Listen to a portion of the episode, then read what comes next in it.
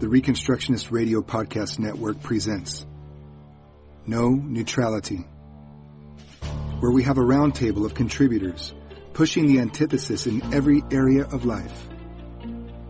From family to government, apologetics to homeschooling, being a wife and a mother, a husband, a father, single, widow, business owner or employee, you will hear commentary, essays, lectures, blogs, and battle plans on how to bring forth the Christian worldview to all of life.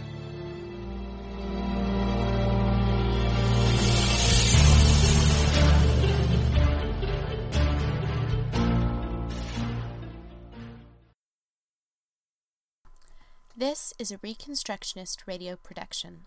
The following audio blogs can be found in written form at foundationsofreconstruction.com. National Judgment and Repentance by Jonathan Character.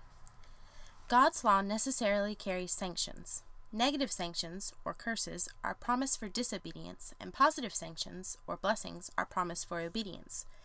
Today, because of our nation's rejection of God's law, it experiences the curse such defiance necessarily brings. The modern church, however, refuses to understand and recognize the covenantal relationship of the Scriptures and the already present curse of God on America. But because of this mindset, it is necessary to examine how God's curse has indeed already come upon this nation. Every 4 years, our country invokes upon itself God's covenantal sanctions in the personal pledge of the person who occupies the highest civil office of president. In years past, the president took the oath of office with his right hand placed upon Deuteronomy 28. Now, he simply places it on the Scriptures of the Almighty God. Nevertheless, he in no way frees himself or can free himself from the sanctions which his actions bring. If he is faithful to God and his law, he will be blessed. Since, however, our nation has been unfaithful to God's law, curse has followed and overtaken us just as God promised it would. In 1 Samuel 8, we have a graphic description of what God's curse upon a nation for rejecting him as sovereign actually looks like. Greater than 10% taxation, military drafts, literal ownership of labor, for example, physical slavery, loss of property, etc. We also need not to look past the aforementioned Deuteronomy 28 to see even more of God's curses upon our nation. In fact, over 75% of the entire chapter is dedicated to detailing the curses of God upon men and nations in particular. Some of these include natural disaster, military disaster, disease, famine, etc., etc., etc. You might ask then, what has America done to deserve such a curse from God? Isn't America a Christian nation? Doesn't this nation trust in God? The short answer is no. Instead, America is a pagan nation. Instead of honoring God, it spurns him by disregarding his law. Several of the ways this has been done in America include murder through abortion, oppression of the widow, orphan, and stranger, unjust warfare, theft through taxation, etc. And this is just the beginning of the list. The sad fact is that all too many who profess the name of Christ do not believe that God has cursed, is cursing, and will curse this nation for its disobedience. For some reason, they think that America holds a special place in God's heart. This is not so. In fact, because of God's gracious gift to America at its founding of a Christian social order, it is even more responsible for its rebellion. For, to whom much was given, of him much will be required, and from him to whom they entrusted much, they will demand the more. Luke 12, verse 48. Thus, the question is this: how can we as Christians deter the continuation and intensification of the national judgment of God upon us and our nation for our sins? There are two answers: faithfulness on an individual level to God's law and national widespread repentance. It is our purpose here to examine national repentance as the means of diversion of God's curse upon our nation. In Daniel chapter 9, verses 3 through 19, we see in Daniel an example of a man who lived under God's time of national judgment and recognized the need for national repentance. Then I turned my face to the Lord God, seeking him by prayer and pleas for mercy with fasting and sackcloth and ashes. I prayed to the Lord my God and made confession, saying, O Lord, the great and awesome God, who keeps covenant and steadfast love with those who love him and keep his commandments, we have sinned and done wrong, and acted wickedly and rebelled, turning aside from your commandments and rules. We have not listened to your servants, the prophets, who spoke in your name to our kings, our princes, and our fathers, and to all the people of the land. The first key to national repentance is a self-conscious, explicit recognition and profession of national sin and rebellion. If we do not recognize our sin, we will have no motivation to seek God's face in repentance. Daniel also recognizes that God has been gracious in sending prophetic men to his covenant nation. This is why we need to pray imprecatorily over this God-rejecting nation. We need to bring down God's curse upon this nation. This not only increases its responsibility before God, but also may be a means used by God of bringing national repentance. To you, O Lord, belongs righteousness, but to us open shame, as at this day to the men of Judah, to the inhabitants of Jerusalem, and to all Israel, those who are near and those who are far away, in all the lands to which you have driven them, because of the treachery that they have committed against you. To us, O Lord, belongs open shame, to our kings, to our princes, to our fathers, because we have sinned against you. To the Lord our God belong mercy and forgiveness, for we have rebelled against him, and have not obeyed the voice of the Lord our God by walking in his laws, which he set before us by his servants the prophets. All Israel has transgressed your law and turned aside, refusing to obey your voice. And the curse and oath that are written in the law of Moses, the servant of God, have been poured out upon us, because we have sinned against him. He has confirmed his words, which he spoke against us and against our rulers who ruled us, by bringing upon us a great calamity. For under the whole heaven there has not been done anything like what has been done against Jerusalem. God confirms his covenant in more than one way, as Daniel here recognizes. His covenant is confirmed through blessing to covenant-keeping man and in cursing to covenant-breaking man. Either way, God declares that, I will never break my covenant with you. Jude 2 verse 1. As it is written in the law of Moses, all this calamity has come upon us, yet we have not entreated the favor of the Lord our God, turning from our iniquities and gaining insight by your truth. Therefore the Lord has kept ready the calamity and has brought it upon us, for the Lord our God is righteous in all the works that he has done, and we have not obeyed his voice. It is important to realize that the only remedy to God's curse is faithfulness to God's law, because obedience to it is the only source of blessing.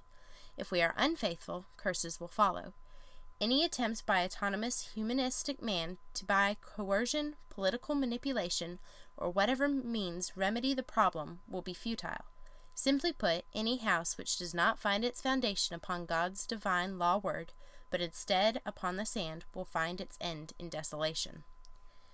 And now, O Lord our God, who brought your people out of the land of Egypt with a mighty hand, and have made a name for yourself, as at this day, we have sinned, we have done wickedly. O Lord, according to all your righteous acts, let your anger and your wrath turn away from your city Jerusalem, your holy hill, because for our sins and for the iniquities of our fathers, Jerusalem and your people have become a byword among all who are around us. Now therefore, O our God, listen to the prayer of your servant and to his pleas for mercy, and for your own sake, O Lord, make your face to shine upon your sanctuary, which is desolate. O my God, incline your ear and hear. Open your eyes and see our desolations, and the city that is called by your name. For we do not present our pleas before you because of your righteousness, but because of your great mercy. O Lord, hear. O Lord, forgive. O Lord, pay attention and act. Delay not for your own sake, O my God, because your city and your people are called by your name. It is important to realize that national repentance is not only verbal, but involves a self-conscious change on every level of society. The individual, the family, the church, and the state. Repentance involves an action, a change in behavior. Repenting is turning around and doing the opposite of what you were previously doing. It involves going from lawbreaker to lawkeeper, and all true repentance begins with the regeneration of the individual. It involves turning from a lifestyle of sin to a lifestyle of righteous and just living. Additionally, the scriptures also recognize the legitimacy of another kind of repentance. Repentance within the religious establishment, or the church. During Jesus' earthly ministry, he proclaimed woes upon members of the ministry-industrial complex, and who perverted the word of truth such that in reality they constituted a synagogue of Satan. In the book of Revelation, the church at Laodicea is rebuked strongly for its lukewarm apathy. It is for this reason that God gives a clear command for repentance among those who profess his name. If my people, who are called by my name, humble themselves and pray and seek my face and turn from their wicked ways, Then I will hear from heaven and will forgive their sin and heal their land. This is the only solution to our problems in this country. It begins with the repentance of a pietistic, apathetic church which has refused to perform its duty and fulfill its obligation as the salt and light of the earth. For, as St. Peter tells us, the time is come that judgment must begin at the house of God. If it first begins at us, what shall the end be of them that obey not the gospel of God? This simple truth is perhaps one of the most profound in Scripture. The people of God are the dispensers of God's covenant sanctions in culture. God's sanctions, both positive and negative, will be seen in the culture at large only after they are expressed in and amongst God's people. For, as Van Til so eloquently stated, culture is religion externalized. The true people of God are His common grace to unbelievers. But without special grace, or regeneration, there cannot be common grace to the heathen. Today, our culture is living off the borrowed capital of the Christianity it explicitly rejects and the fruit of past covenantal blessings, faithfulness to God's law.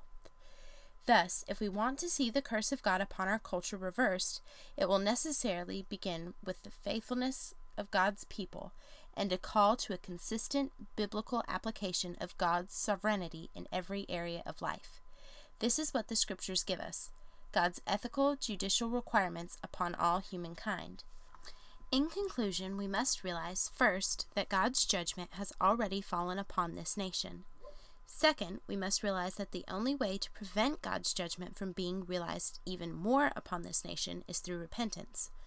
Third, repentance is verbal, self-conscious recognition and sorrow over the violation of God's law, which has occurred, and a focused, unconditional commitment to faithfulness to the law of God as the only God-glorifying way of life. Fourth, this type of repentance must begin with God's people who have themselves become unfaithful to God's law and have not spoken biblically into the social problems which face us today. Fifth, and finally, God will emerge from this conflict victorious, and His godly order will be established so that the righteous are made to flourish like a green leaf and a tree planted by rivers of water. His law will reign supreme, and it will be the delight of all the nations. Isaiah 2, verses 1 through 4. Spiritual Warfare by Caitlin Smith. In Ephesians 6, verses 10 through 18, we read of one of the gifts the Lord has given us, the armor of God. Paul writes, "Finally, my brethren, be strong in the Lord and in the power of His might. Put on the whole armor of God, that ye may be able to stand against the wiles of the devil.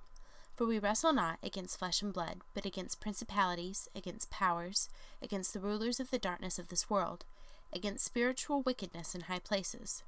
Wherefore take unto you the whole armor of God, that ye may be able to withstand in the evil day, and having done all, to stand. Stand therefore, having your loins girt about with the truth, and having on the breastplate of righteousness, and your feet shod with the preparation of the gospel of peace. Above all, taking the shield of faith, wherewith ye shall be able to quench all the fiery darts of the wicked. And take the helmet of salvation, and the sword of the Spirit, which is the word of God. Praying always with all prayer and supplication in the Spirit, and watching thereunto with all perseverance and supplication for all saints." Why has God given us this armor to wear? Historically and traditionally, armor has been worn to protect one's person from harm. It guarded the knight in all his escapades and kept the soldier safe in hand-to-hand conflict.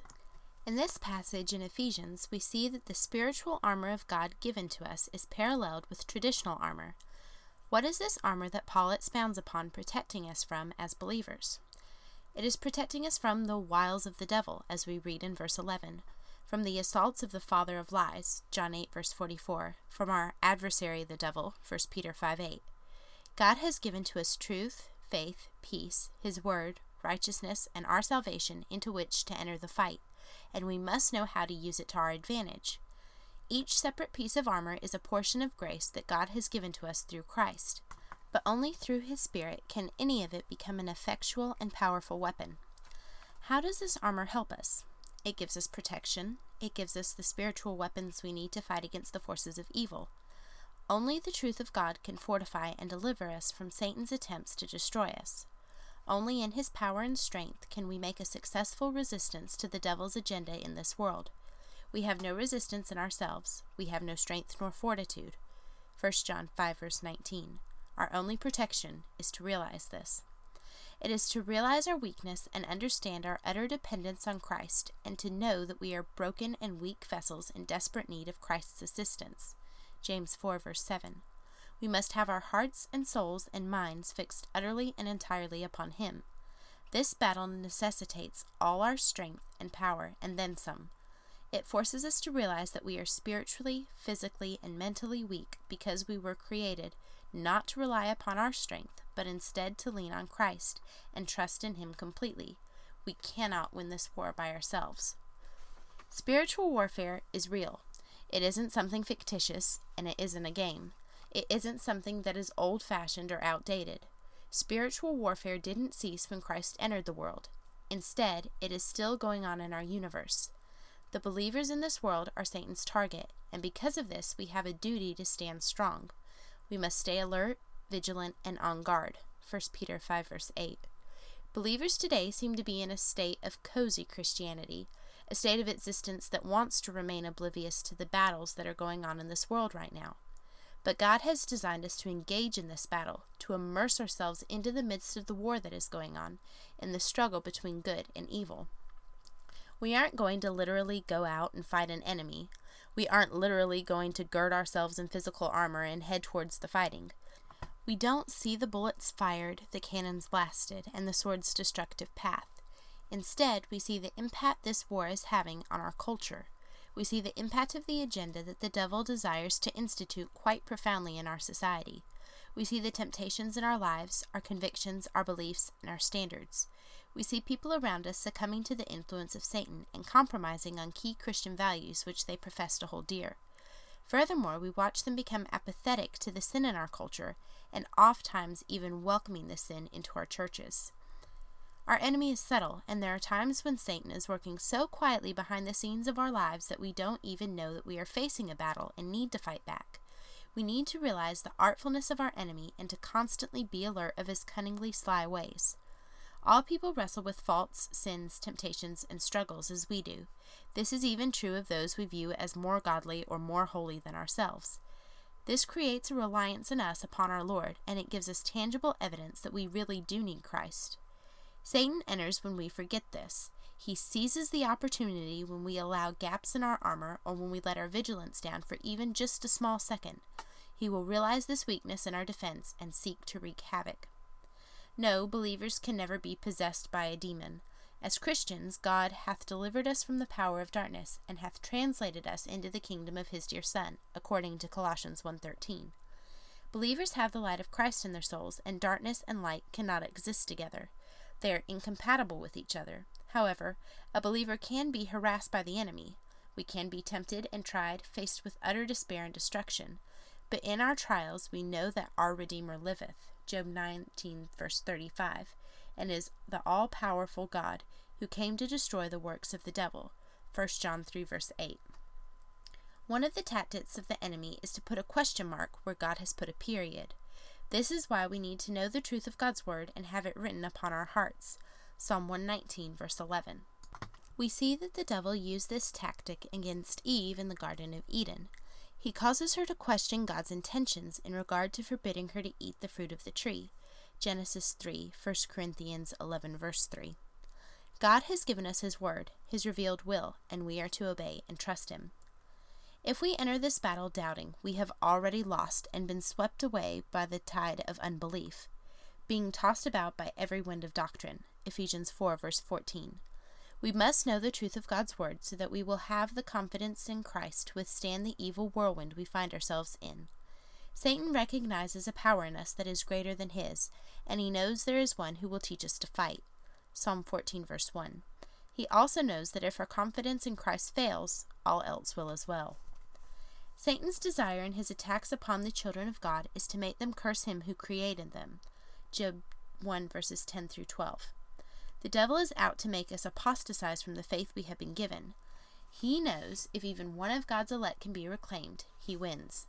This is because God has promised that not one of His elect will perish, Matthew 18, verse 14. Yet the enemy will still make the attempt. God will preserve us and keep us under the shadow of His wing, Psalm 17, verse 8. In His strength we will persevere to the end. One of the elders of our church recently asked us a question that is well worth asking yourself. Are you just as passionate about preserving your life with Christ as the enemy is to ruin it? Satan has an agenda. He wants to take away God's indelible fingerprints in our creation. He wants to take away the image of God that he himself has impressed upon each of us in existence. And lastly, he doesn't want to give up his servants.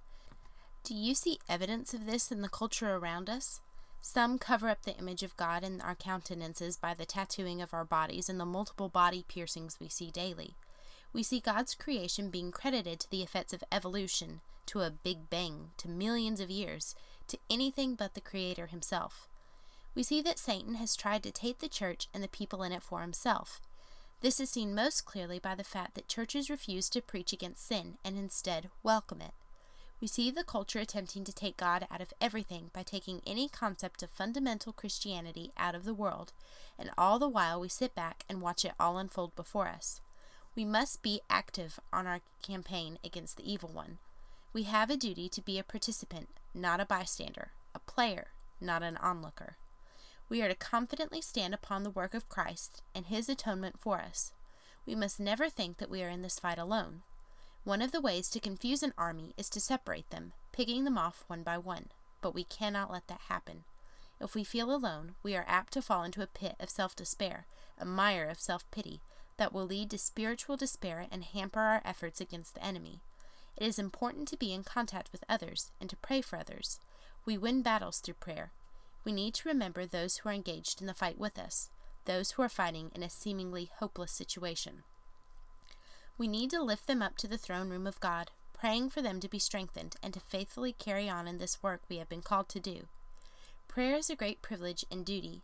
How humbling it is to think that we, as sinful, errant human beings, can approach the throne room of God without his wrath, and that he has given us his very own Son and Spirit as an intercessor to our pleas. Romans 8, verse 26. We are to pray fervently and ardently at every time of need. Philippians 4, verse 6. We are to pray at every time of struggle, temptation, or trial. Matthew 26, verse 41. Think of how many times Jesus would pray to his Father in heaven throughout his life on this earth, and he never had sins to confess. Surely we, as sinful as we are, have more need than him to pray, both to confess sins and to praise our great Lord, bringing our struggles to his feet. Luke 18, verse 1. Prayer refreshes us for the fight, renews our energy, and gives us the strength to continue on in the war we have been called to face. 1 Thessalonians 5:17. I have many times heard the phrase, "Let go and let God." There are times when this would be appropriate, but this is an exception, not daily life. This is the reason so many of us have been lulled into apathy. The greatest wrestling we will do and the hardest struggle we will face will be against the powers of evil, both in our own life and in our culture. We have been called, as believers in Christ, to engage ourselves in this warfare.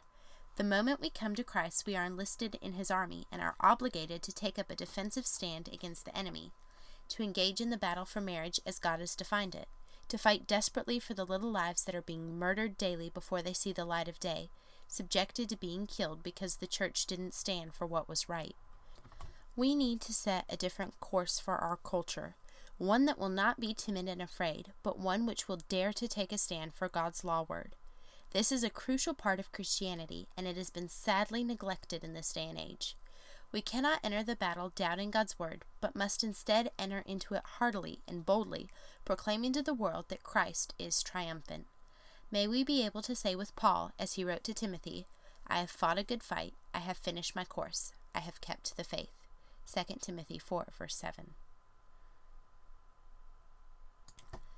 Eschatology in American History by Jonathan Character. One of the key figures of church history was St. Augustine. St. Augustine lived and worked in the days just prior to and during the sack of the Roman Empire by the Germanic tribes. Historically, St. Augustine has had a significant influence upon the church, for both good and bad, in both Catholicism and Protestantism alike. In this context, our interest is in St. Augustine's eschatology. The eschatology of St. Augustine was profoundly influenced by his Manichaean background. Manichaeism was, at the time of Augustine, a great force throughout the Roman Empire. It had, in the centuries prior, spread rapidly across the Roman Empire via the army, and in the day of St. Augustine still retained a strong foothold throughout. The basic belief in Manichaeism was that there are essentially two kinds of gods and two types of beings. On the one hand, there is the good God, the God of spirit and light, and on the other hand, there is the bad God, the God of matter, desire, and darkness. This meant that the world was divided in half. Manichaeism could thus not agree with the Christian assertion that the world was made by God, Genesis 1 verse 1. The scriptures maintain that God is the creator of all, both invisible and visible, Colossians 1 verse 16, and that he, after his creation of all things, declared all, both spirit and matter, mind and body, very good. Thus, when man fell, he fell in the totality of his being. There is no part of God's creation that was immune from the curse, and no part which will not be redeemed by the atoning blood of Christ. Often in our day, we hear the call for us to be more spiritual. But in terms of Scripture, what virtue is there being more spiritual? After all, Satan and his angels are spiritual beings, and they are totally evil. One can be satanic and be spiritual. What we really mean is that we should be more godly. But because of the influence of Manichaeism, spirituality was elevated to a place of unrivaled virtue and presented as the ultimate objective of man. In Manichaean thought, the godly man was the one who fled from the world of matter to the world of spirit, from the world of darkness to the world of light. Furthermore, Manichaean thought made it improper for someone to seek material wealth, for in doing so, the Manichaean theorized, the individual was being unspiritual. This is, without doubt, antithetical to the biblical perspective.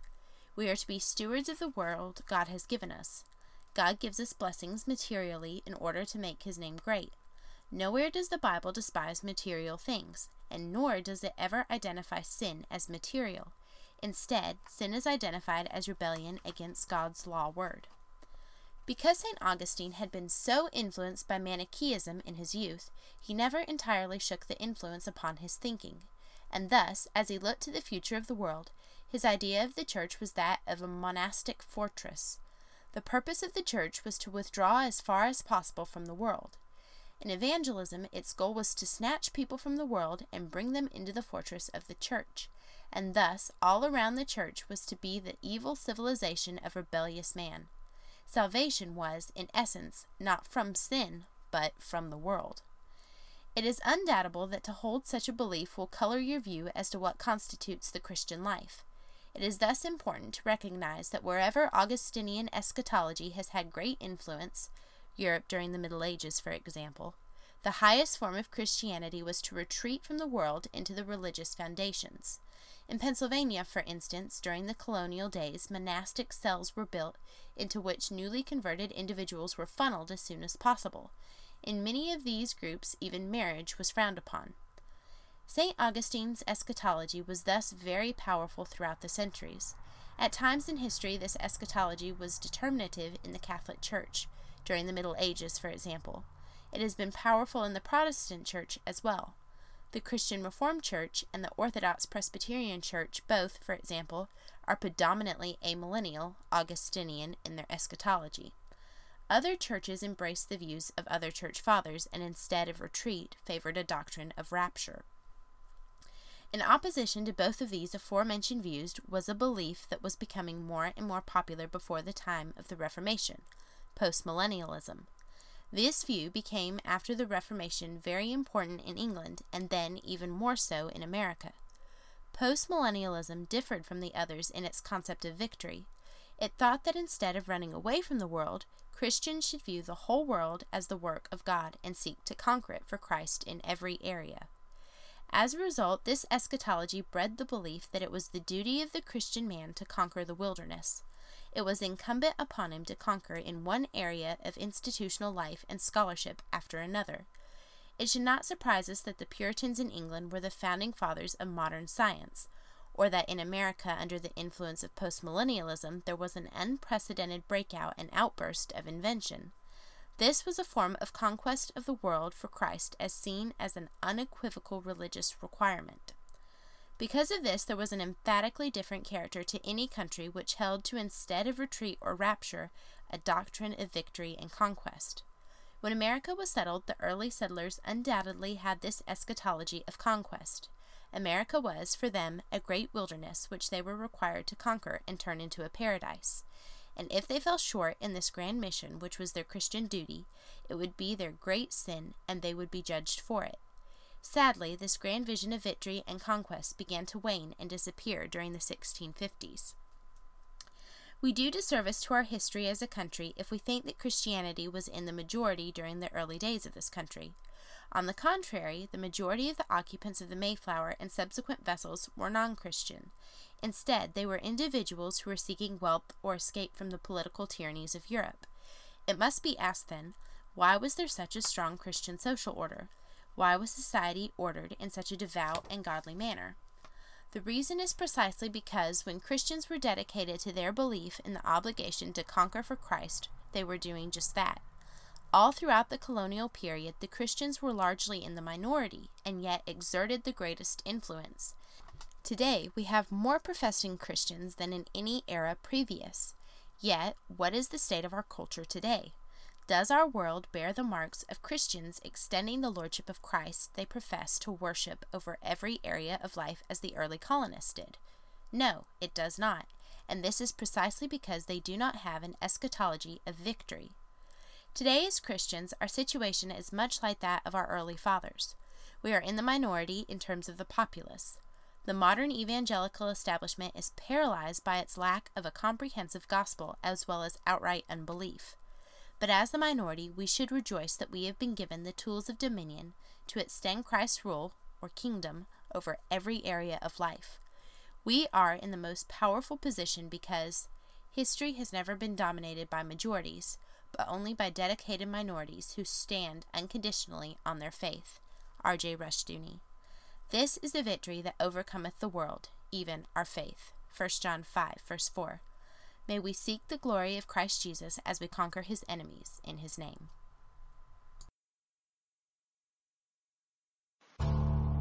Thank you for listening to this episode of No Neutrality on the Reconstructionist Radio Podcast Network. Don't forget to visit ReconstructionistRadio.com to download your favorite audiobooks and podcasts. And if you are a Christian Reconstructionist blogger and you'd like to contribute your blogs into this audio blog format, click on the volunteer link on our website, send us an email, and let us know you'd like to join the team. May Christ be glorified and his kingdom extended from sea to sea and from the rivers to the ends of the earth.